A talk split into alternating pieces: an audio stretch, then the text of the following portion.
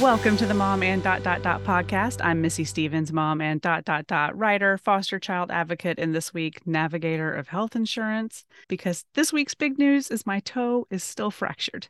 So I'm trying to figure out what's next. Oh, no. That's so much fun. And I've been walking around on it for 7 months.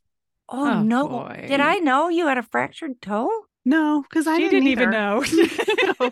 I thought I was all done. And I am not. So that's me. Oh, no. Okay. And I'm Suzanne Kearns, mom and ... writer, LGBTQ and sex ed advocate. And this week I am wishing that anything worked the way that it is supposed to. That can be gutters. That can be my roof. That can be my son's new miracle brace that is why I have to get off this call immediately at 4 o'clock, because we're zooming about the part that feels weird. So anyway, I just want anything to just work, please. Yeah, that's asking a lot. You're asking a lot, including your child. We all are. We're all asking a lot. Yes. I just want my passwords to work. I think. Oh, passwords for sure. Okay. Yeah. We're such downers today. I just change them every time. I'm like, forgot it. Give me a new one. Mm-hmm.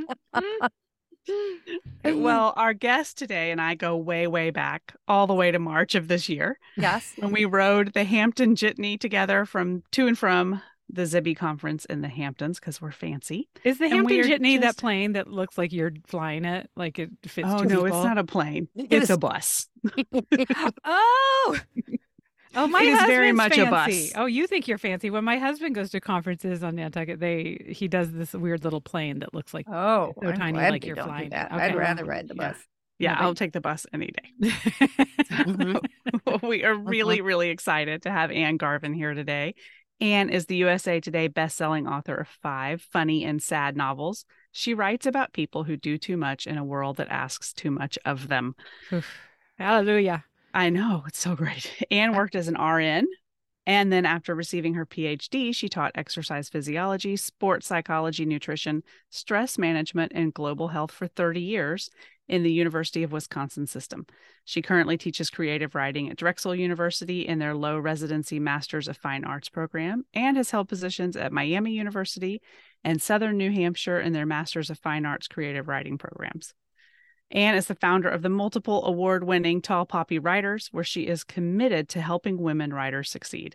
She is a sought-after speaker on writing, leadership, and health, and has taught extensively in New York, San Francisco, LA, Boston, and at festivals across the country and in Europe. And we get to have her here today. Welcome. Yay. What a ridiculous bio. It's such a ridiculous bio. It's amazing. It's we're a festival in our own right, really. I mean, I start to get embarrassed right around 30 years of teaching, and then just relish in it. No, you've earned every single one of those years. So really awesome. And now, okay, so since I have not ridden the jitney or whatever with you, I need some more information, especially our listeners do too. So even though we learned a little bit about you and your bio, can you help fill in some of the bits about what you do? Yeah. Well, let's see. I'm a mom of 2 girls who are grown-ish and out on their own now, a single mom. And let's see what else. I've kind of done a lot of different careers through my life, not just for any other reason except that I'm very interested in everything. Mm-hmm. And then whenever I meet someone or they're doing something that I really admire, I think, now I have to do that. Yeah. Enough to make everybody a little bit crazy. So for many years I did theater, and then I tried stand up, and then I did triathlons for a while. And then I made applique pillows when I lost my mind briefly. And so I've just got a lot of curiosity, and then I like to do it. And then I usually move on. But the good thing about writing is that I'm never going to be a master. And so I don't think I'll ever get bored with it. Yes. And every story is starting anew every time. So I never feel like, oh, this is in the bag, So I like that, because that'll just probably keep me doing it forever. Yeah. And you're a startist. What's that book again, Missy? By Becky Blades. What is that? So she's great. Her whole thing is just start it. Just do it. Yeah. And it's Start more than you can finish. Yeah. You don't have to finish it all. And you don't have to be all in on it. Just start the thing. Mm-hmm. And I just love her. And so you don't have to be the best at it, right? You don't I was a very marginal triathlete, but I loved it when I did it. And then I moved on and, you know, I was a very marginal person in theater and I liked it. And then I moved on. Well, it gets hard to do some of those things. Like once you have kids, you know, you can't do anything because, I mean, right? You can ruin everything. Yeah. Yeah. That's the end of the podcast. Sorry. Right. No, I know. Like, listen, I had a friend that said to me, if you want to ruin your marriage, have kids. And it was a full sentence. Like, no, it's a full sentence. So is that. And I was like, okay. Oh. Yeah, okay then. World changing to have it is children. World changing, but that's the whole point of the podcast, though, is to find the things that we can do when you still have kids around, right, or at different stages while they start to become a little bit more self-sufficient, less dangerous to themselves. I started, you know, older for most writers, but then, you know, they were little, they were sleeping when I was writing. Yeah, and I wrote on soccer fields, I wrote in parking lots, I wrote, you know, in hallways, all the time. Yeah. Because they were little and I wanted to write. And the nice thing about writing is that you can do it on with a piece of paper or you can do it on a computer and it's all in your head. You don't need a lot. Yeah. Yes. Yeah. I love that. It is, I think it's a really good thing for people to do, you know, and even if it doesn't get published, I think, you know, I think it was, who was it? Joan Didion that said, I write to try to figure out what I think. And that is so true of me. So true of me. It's fantastic therapy. And I was never a kind of person that journaled. No, me either. And no, I mean, I started, I have 75 Dear Diaries started. Right? Or I might write a few and then I look back at them and think that's the worst, cringiest thing anyone's ever written. It is so stupid. And if I get hit by a bus, someone's going to find them and then read them. I remember when I was trying to write down like my dreams, I think I saw it in like teen magazines sometime. And then I had to like scramble around and find a dream. And I found it once and I was like, I dream that I'll jump out of a balloon or something, or ride in a balloon and jump out of an airplane. I thought, no, you don't. I never wanted that. But it seemed like something that teen magazine would like. That's funny. The book I was reading last night, a guy just jumped out of a hot air balloon. So maybe that is someone's dream. Yeah. Someone caught him. Someone caught him. I want to talk a little bit about your writing career because it kind of started with a contest. And you just wrote about that in your most recent newsletter. So we'll link to the newsletter. But was entering that contest truly a whim? Or did you have this like inner writer lady who wanted out? It just happened? Well, you know, I was reading and every time I say this, I feel like Laurie Moore and Elizabeth Berg get a little stab in their eyeball and they don't know where it came from. But like those two women, like Laurie Moore wrote this sort of dark, funny and sad stuff. And when I read her early short story collections like Life, and I was so enamored with her writing that I thought finally it was a voice that really spoke to me in a way that I thought, oh, this is how I think. Like, this is how I do it. And then I read a lot of Elizabeth Berg, and her early work is so beautifully done, both heartbreaking but also very funny. And I thought, these are two women that are really aligning with my thought process. But I remember thinking, like, how do you even start thinking about, I had no idea, really no idea. I couldn't even think of, because people told me all the time, like, oh, you write such funny letters. You should write books. And I was like, the stories are my life. Like, I don't know what a story is. So yes, it was absolutely, there was a thing, and I heard what it was. And it was like, you had a picture and you had 24 hours to do it. And I just saw it. And I'd gone to the Wisconsin Book Festival many years in a row when it used to be a really amazing thing that lasted only like a week long. And it was something all over town. It was amazing. Yeah. And so I went to it and I actually got to meet some of my favorite authors there. So when they had the writing thing, I thought, oh, this is a way that I can kind of be in the festival, like in it. Right. So yeah. So then it was $10. And all you had to do is get it done in a day and send it back. And I had my girlfriend put the commas in, and then I mailed it off. So it was, so that, because it was so directly out of my head onto the page so quickly, it was so rewarding then, because I was like, oh my God, like, what? Somebody liked that? And they gave me an award for it. Like, I couldn't believe it. Oh, that's awesome. That's what, and it was the first time for me that opened up the idea that oh, you think of something in your head, you put a picture in your head and you write about that picture. Mm-hmm. And then it was really nothing for me after that to think of a scenario, picture that scenario, and then write a story around it. Oh, that's a good writing tip. Yeah, yes. It was like, it like literally was like somebody took a little thing and went like that in my brain. And I went, holy cow, oh, that's how you do it. Yeah. And I'm probably, honestly, I don't know what would have happened or if I would have ever written anything had I not had such an unbelievable positive experience from that. Like if I hadn't won, I think I would have been like, oh, well, and gone on and made more pillows or something. Like, well, thank goodness you did. Yeah. I don't know what I would have done. I really don't know. Maybe it would have, maybe without the win, I would have thought, oh, this is how you do it. And then try it again or something. But maybe. But the feedback was like so amazing. And I actually am always a little embarrassed to say this, but it was probably one of the happiest days of my entire life. Oh, I love that. I mean, really soak in it. Yeah. Well, like having my babies was sort of happy because it hurt so much. You're like, this is like great happy. Like this didn't hurt. Yeah. There was no blood loss. Nobody stitched anything up afterwards. No postpartum depression afterwards. Right. I mean, my wedding day was beautiful, but they got the flowers wrong. And you know what I mean? Like this was just like this was amazing. Yeah. Oh my gosh. So, okay. And so you've done amazing stuff with your writing, but that is a big pivot from what your studies in college were as far as if you were doing exercise physiology, correct? Yeah. Which and sports psychology. And sports psychology. That's so interesting. My daughter's looking at maybe doing a physical therapy track type of thing. Oh, yeah. She's very fascinated in a lot of that. So then maybe she'll become a writer too. But was that a tricky pivot for you? We talked to a lot of authors who were former lawyers. I think that's probably one of our number one categories. That really have pivoted from these other masters or doctorates or, what is it called when you do law? Law degree? Law degrees? Yeah, I don't know. JD's. JD, yeah. Whatever degree you get for that. So that's, you put a lot of work and effort and time into this particular field and then veer into this writing world.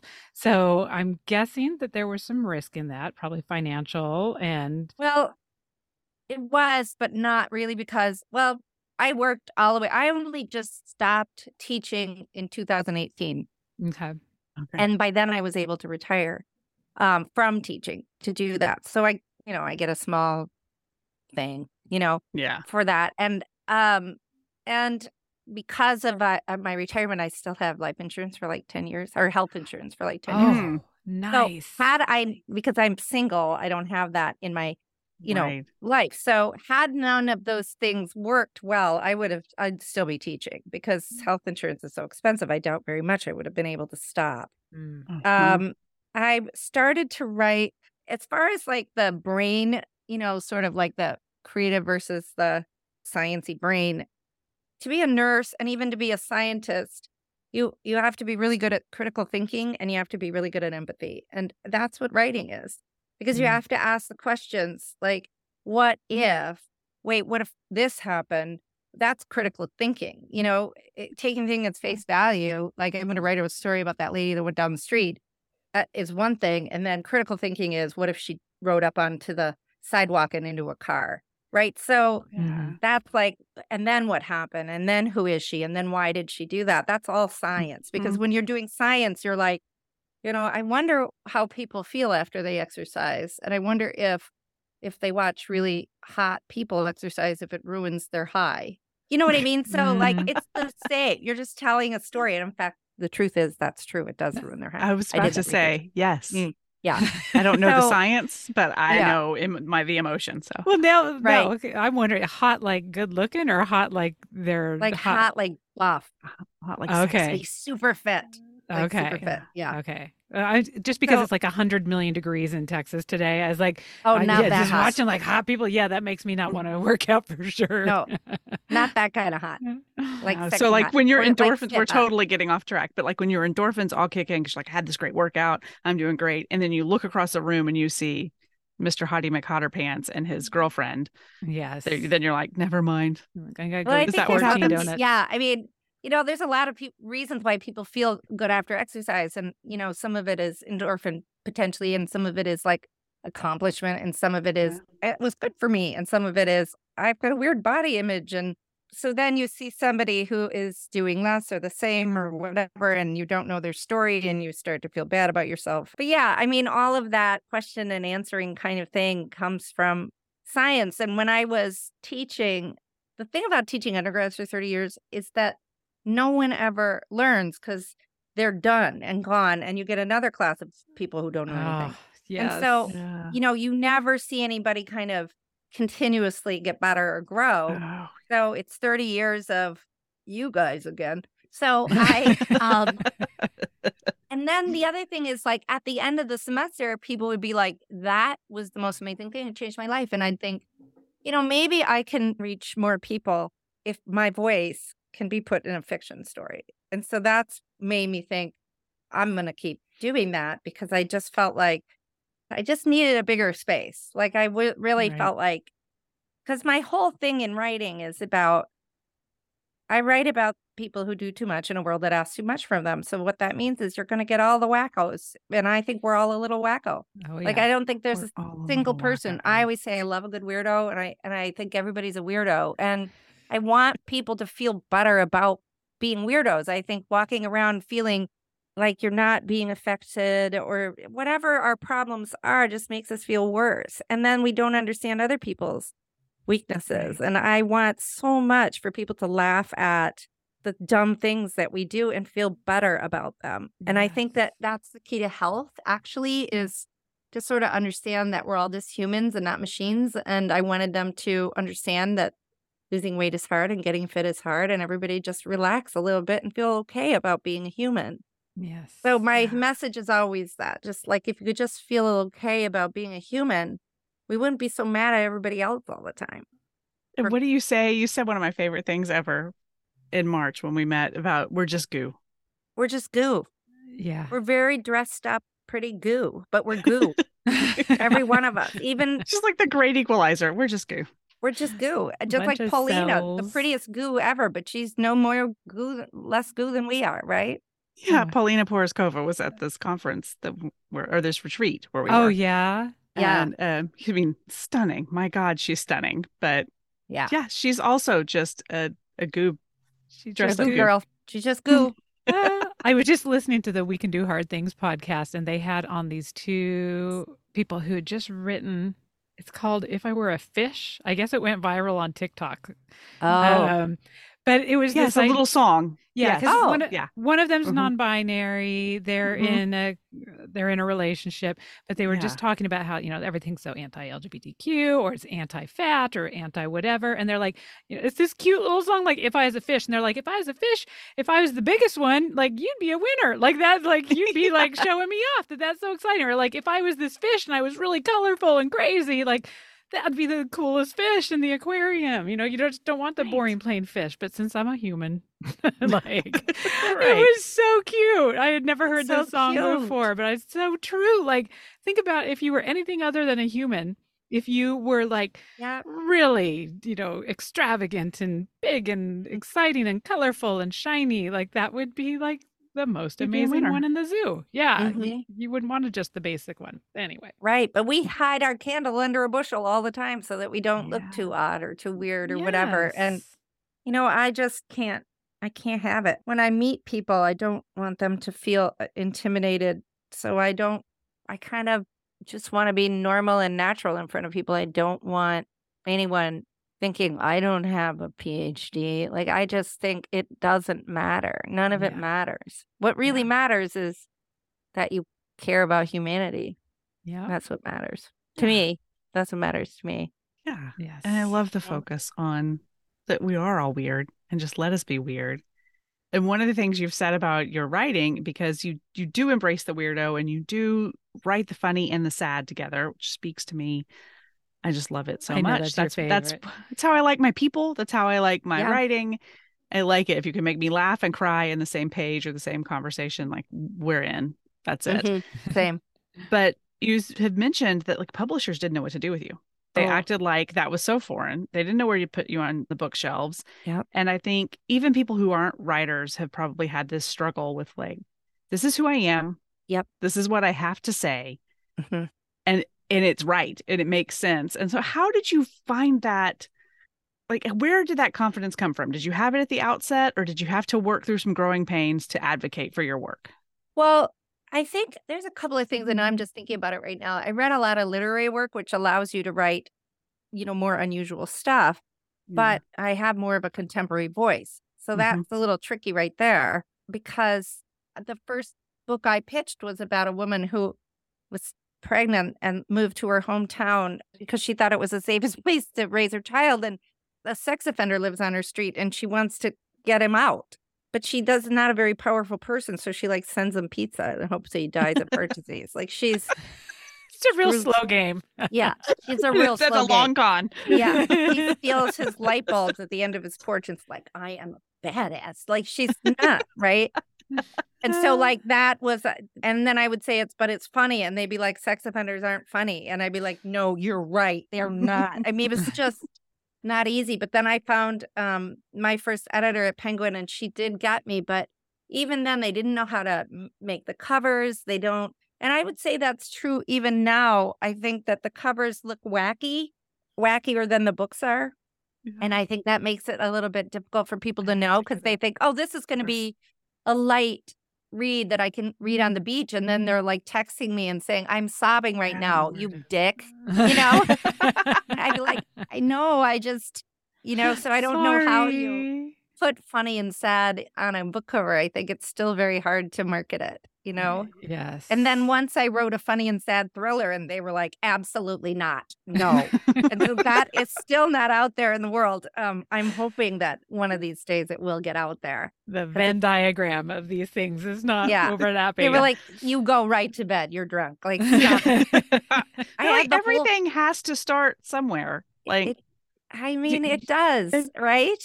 You might be the first one. Yeah. So I'm hoping that I can eventually rewrite that one too, because I think it's such a good idea. And I wrote the whole book. It just needs to be kind of rewritten now. I think Harlan Coben writes funny thrillers. Mine is funny and sad thrillers. They're like, that's three things. You have to pick a lane. I think Harlan does that too sometimes. He? Like he has some gut punchy things. And especially in his recent stuff, I don't feel like has that same feeling for me. Yeah. But the Myron Bolotar's kind of the early ones. Like Myron and his crew of weirdos are very funny, but the sad things happen. They deal with death and loss and identity issues and all of this stuff. And then there's a mystery and a thriller all wrapped up in there. Yeah. Like, I don't know, like, but they can, if they can publish Harlan, who happens to be a man, they can probably find a place for a woman as well. I just don't know. I feel like it's out there. I think it might be time, or soonish time, for that book. It's coming around, I think, because the book that I'm writing right now that's going to be due in October, that one, it was another book that was probably the closest to my heart that I couldn't sell, and now I did sell it. Nice. So I think there might be time now. Mm-hmm. We might be getting there, yeah. And certainly, I think that, you know, they don't want to take any risks on people that, you know, are newish or haven't sold a lot. And so my last book sold so well, so I'm getting a little bit more trust, I think, for just kind of all around trust, which is nice. And I publish, you know, for the traditional arm of Amazon, and they are the most amazing. I will sing their praises to the ends of the earth, because they are unbelievably professional and unbelievably amazing to work with. Oh, good to know. If I never go back, it will be fine with me. If they will take me forever, I will publish with them forever. Really? Which, yeah, that's a ringing endorsement. Yeah. Yeah. I mean, I don't want to, that's not to say I don't understand the, you know, small bookstores, indie bookstores, and their, how difficult it is. But as an author who is just trying to be an author and write those books that get sold in those bookstores, I can't say enough about them. They have done an incredible job from start to finish with me. I can't even think of something they've done that I didn't like. Wow. Yep. All right. Brought to you by Amazon. I know. Hello, Amazon. Know. Yep. I could just imagine the eye rolls if this went wide, but I do feel that way. I feel like they And believe me, I mean, I was published by Penguin. I was published by Simon & Schuster. I've been out there and I see it and I know it. And they are amazing to me. That's good to know. Mm-hmm. You know, it's a shame. I understand it 100%. It's such a shame that there is this hierarchy in literature, both as far as genre is concerned, but also publisher. Mm-hmm. Within the traditional publishing market. I'm not talking about indie publishing. That's a completely different thing. But within the indie publishing market, I think it's a terrible shame that there's such a hierarchy, you know, between genres, between and within houses. It seems like it just turns, you know, it turns this art into a competitive sort of bitchy business that it just doesn't have to be that way. Yeah. Right. It sucks from some of that joy of just telling your story and get it out to the world. It's very tough in that regard. Yeah. Well, but I have had a great experience all the way, you know. Well, and that flows nicely into talking a little bit about Tall Poppy Writers as far as things that bring joy into the writing. Yeah. So first of all, can you explain a little bit about what Tall Poppy Writers is and where that idea came from and what the mission is of that? Yeah. So I learned about this thing called the Tall Poppy Syndrome. And the Tall Poppy Syndrome is a social syndrome of the idea that often it's with women, a professional woman grows successful in her career. There is a sort of a feeling that others will cut her down and not support her and bring her down to size. It's probably a male-oriented thing as well. However, it was measured, I think, particularly in professional women. It was called the Tall Poppy Syndrome. When one grows up, you cut it off. And so I had that in mind. And also, when my first book came out, I had pneumonia, and on the day of my divorce, it came out. Oh, and I know. And it was, you know, it was 2010. Happy Book Pub Day. Right. Twitter was like started, I don't know when, but nobody was on it. Yeah. I had just started it. Social media was not a thing. There was really no way to do it. And I couldn't get into my small town paper because some kid kept getting 3-pointers and they were putting him on the, you know, they were like, we had to bump you again. I was like, oh, he's in 8th grade. You're like, can this kid just miss one time? I know. I'm like, what's happening? Okay. Instead of sending pizzas, what you do is you go like put some slippery ice or something in front of his house. No, Joe, like the baseball bat from like Tanya Harding days. Yeah. So I just thought, I'm never going to make it in this field. I'm never going to sell any books. I'm never going to make it. So then I was like, I don't understand why we don't do the things that we used to do with what we do with bands. Like there's an opening band, right? Mm. And I kept thinking, why aren't people, that's so dumb. And why aren't publishers putting it together? And why aren't they doing it? So I said to 2 authors who were in town, Erin Solello and then Susan Gloss, I went, you guys, I think we should do this. I made a PowerPoint, I remember. And they were like, great, let's do it. We're both pregnant. And but little by little, I just was like, our one mission is we are going to not compete and we're going to lift each other up and everybody's going to do a little bit of work to do it. And we're going to make our way in. And I think except for, you know, I mean, romance people and some other, you know, like cozy mystery people, they were doing this long ago, but we are across genre with diversity. And so we did not gatekeep anybody's books from anyone. Lots of people say, well, you know, my readers, they just don't read X, Y, Z. And you're like, you don't know what your readers read. You don't. Everybody that was, you know, reading a lot of literary fiction, we're also reading 50 Shades of Grey. So don't even start with me. You know, people are reading all kinds of things and sometimes they're embarrassed about it and whatever, but people read across genre. Mm-hmm. And I was like, why would we gatekeep? Why wouldn't everyone get it done? And so that's why I think that we got well known is because we just were kind of a constant thing shouting out each other. It's hard. It's hard to run that thing. But I'm like so devoted to the idea of women not competing and helping each other. And we do it, you know, we do it as much as we can. Like we never ask anyone to pay. We put everybody into our Instagrams or into our social media, in our Bloom, in our reading group. We never make anyone do anything ever just to get in with us. They can't all be poppies because I cannot manage more than like 37, which is what we have. And we've narrowed it down to a very small amount of things that we do. But so we can't take on a ton of poppies, but we we absolutely will support anybody that interacts with us in most ways. And it's been great. Like it's been, some of my best friends have been poppies and aren't poppies anymore, or are current poppies. They're some of my closest friends in the writing world. So it's been a great thing. I didn't realize how much of a great thing it would be when I started it. I just needed somebody to talk about me, and I didn't want to talk about me anymore. Yeah. Right. So now how do you select who is the poppy? Like, how does that happen? So you know how we essentially do it is if somebody drops out and we get an opening, you know, one or two openings, then we look to see who has been interacted with us most in the community. Like, we look to see who has obviously the same viewpoint as us. Like, I'm going to help them and I don't care whether they help me or not, which is exactly how I feel about it. And, you know, people sort of bubble to the surface then. And then the poppies can recommend someone, and we take a look at them, we talk to them, and we look at their feeds, and we talk about how much energy they have and if it's something they want to do. That's not a very scientific way of doing it, but that's how we do it, because I've done it other ways in the past, and it doesn't work very well. You sort of have to get the feel of somebody to get them to come in, because not everybody. A lot of people are just like, I have a book coming out, I want to be a poppy for a year, and you're like, that's not how it works. Yeah. We're like, you're in it for the long haul or you're not in it at all. And honestly, it doesn't make sense to do it in the short term. That's not how you market books. These are relationships you're building. And as much as people think, oh, it's just, I just have to get my cover out there, it's actually not that. Because the interesting thing is, like, you can see that the cover is out there all the time, and people either sometimes buy it and sometimes they don't. But if I'm doing a talk in front of a group, I can sell my books.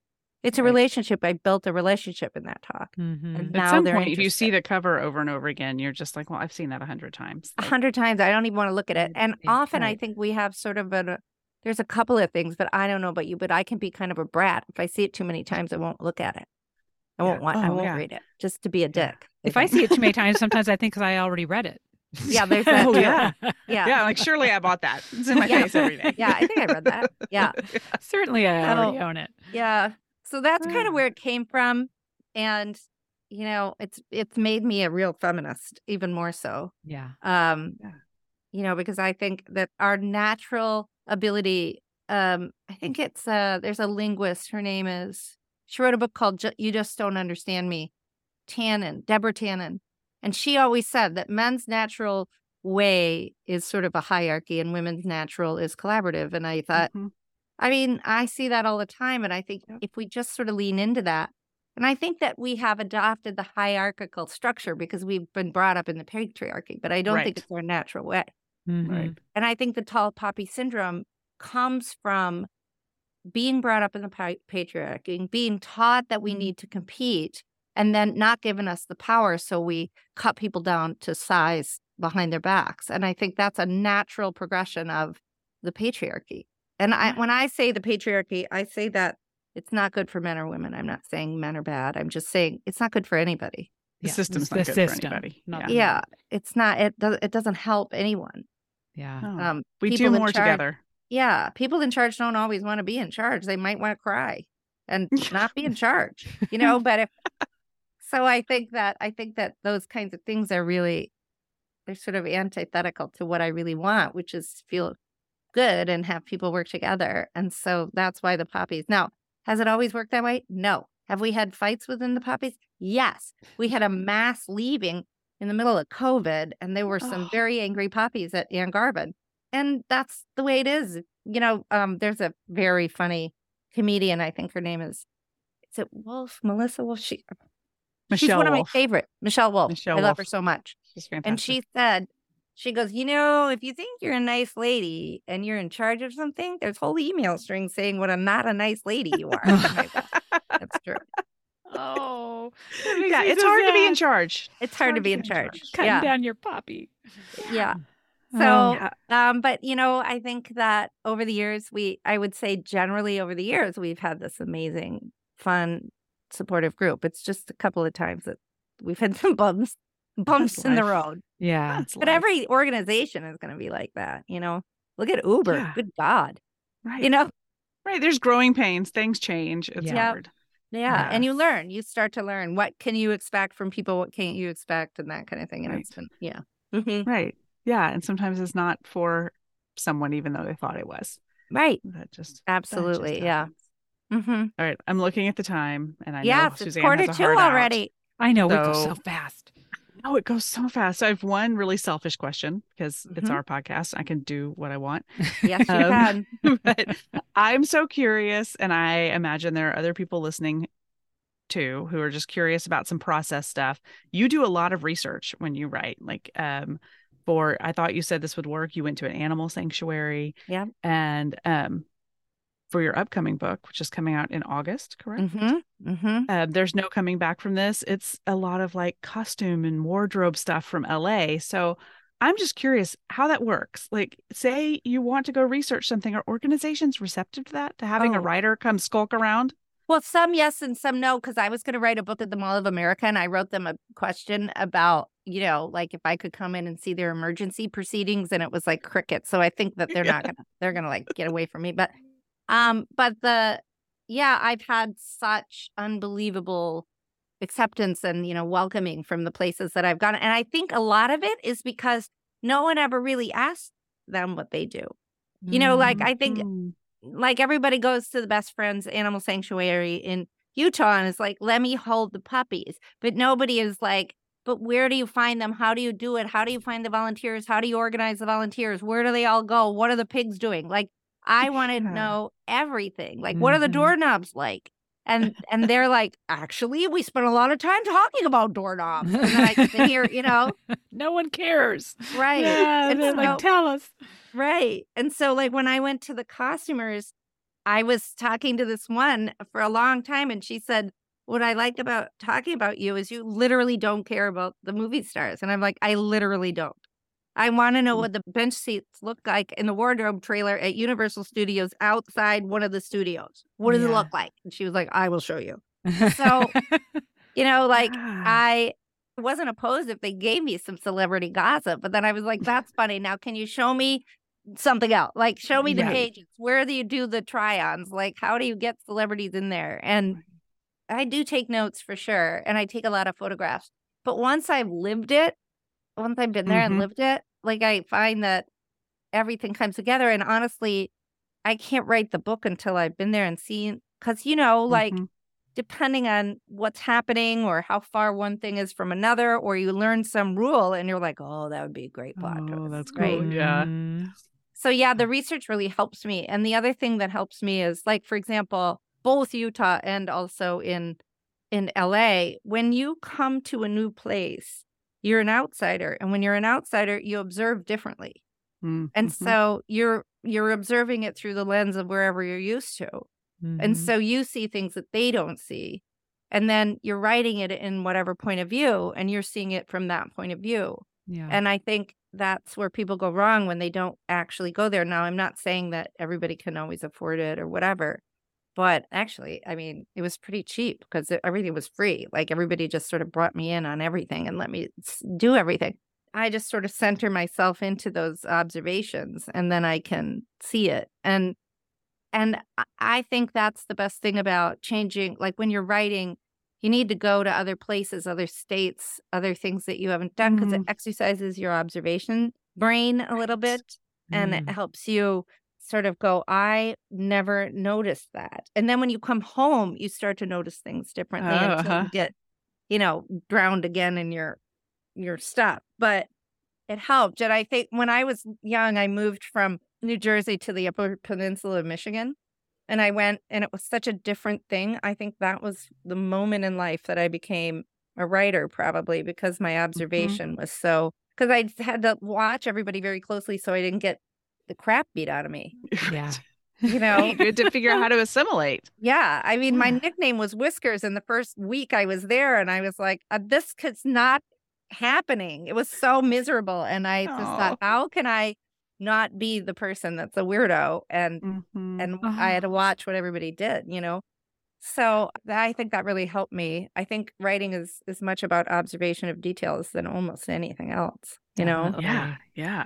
Oh, that's so You have to be a stranger in a strange land, I think. Yes. And I like that. And I think that can help our brains know, even if we're not writing, just to get out of our regular everything and just, look at things a little differently, maybe more clearly. Yeah. Yep. I heard somewhere that like one of the best things for brain health is to learn a new thing and then tell someone that new thing, which essentially is what writing is. Yeah. If you are writing about a process. And so they always, whenever I read this or saw this, and well, I don't know where it was, it's in the back of my head somewhere, but like you're supposed to learn a thing at night and then tell somebody about it in the morning. And if you can tell them about it while you're walking so that you're doing this bilateral movement at the same time. Oh, yeah. So good for you.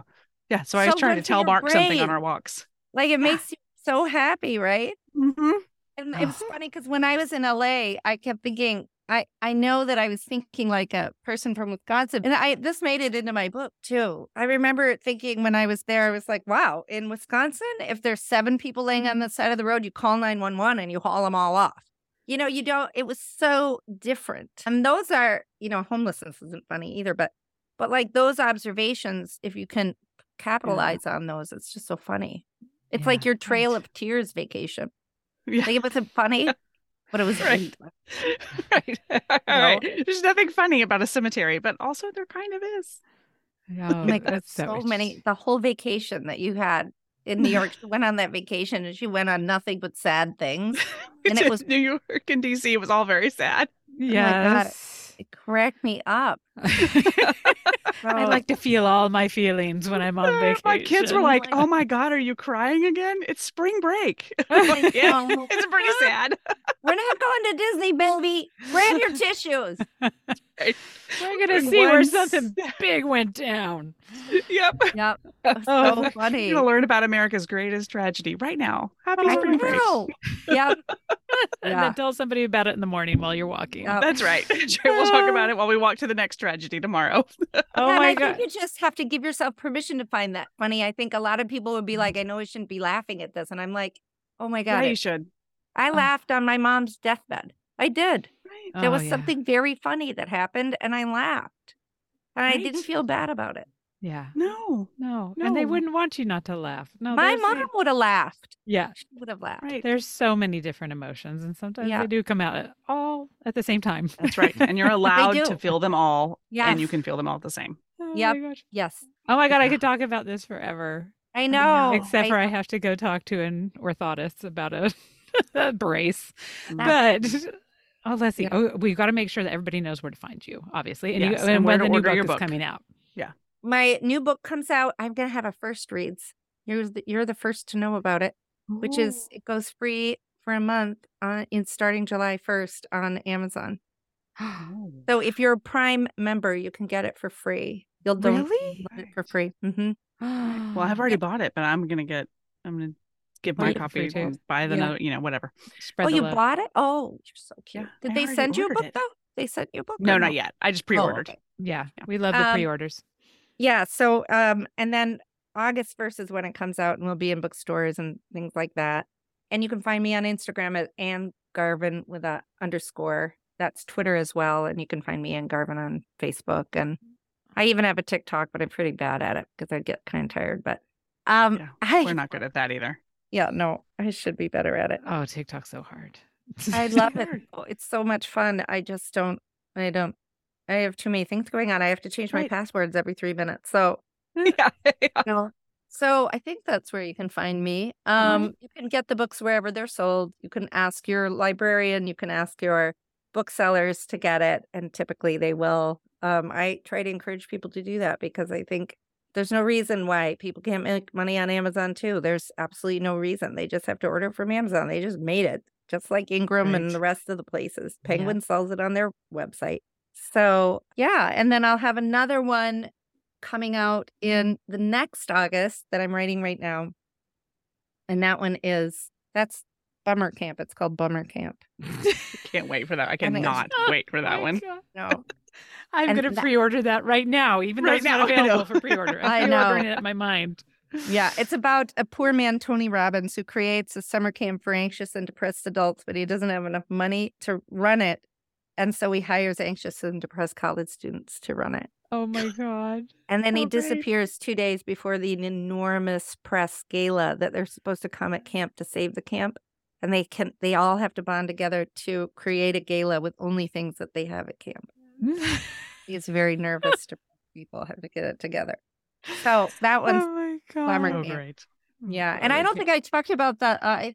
There's No Coming Back from This is they remade Nora Ephron's rom-coms, but with dogs. And she ends up being a costumer, dressing the biggest movie stars and trying to not get discovered because she's a stowaway on set and trying to not have a romance and solve a mystery with one of the iconic Marilyn Monroe costumes. So, oh my God, that's so great. Yeah. Yeah, that's the one that will be out this August. Yes. Yeah.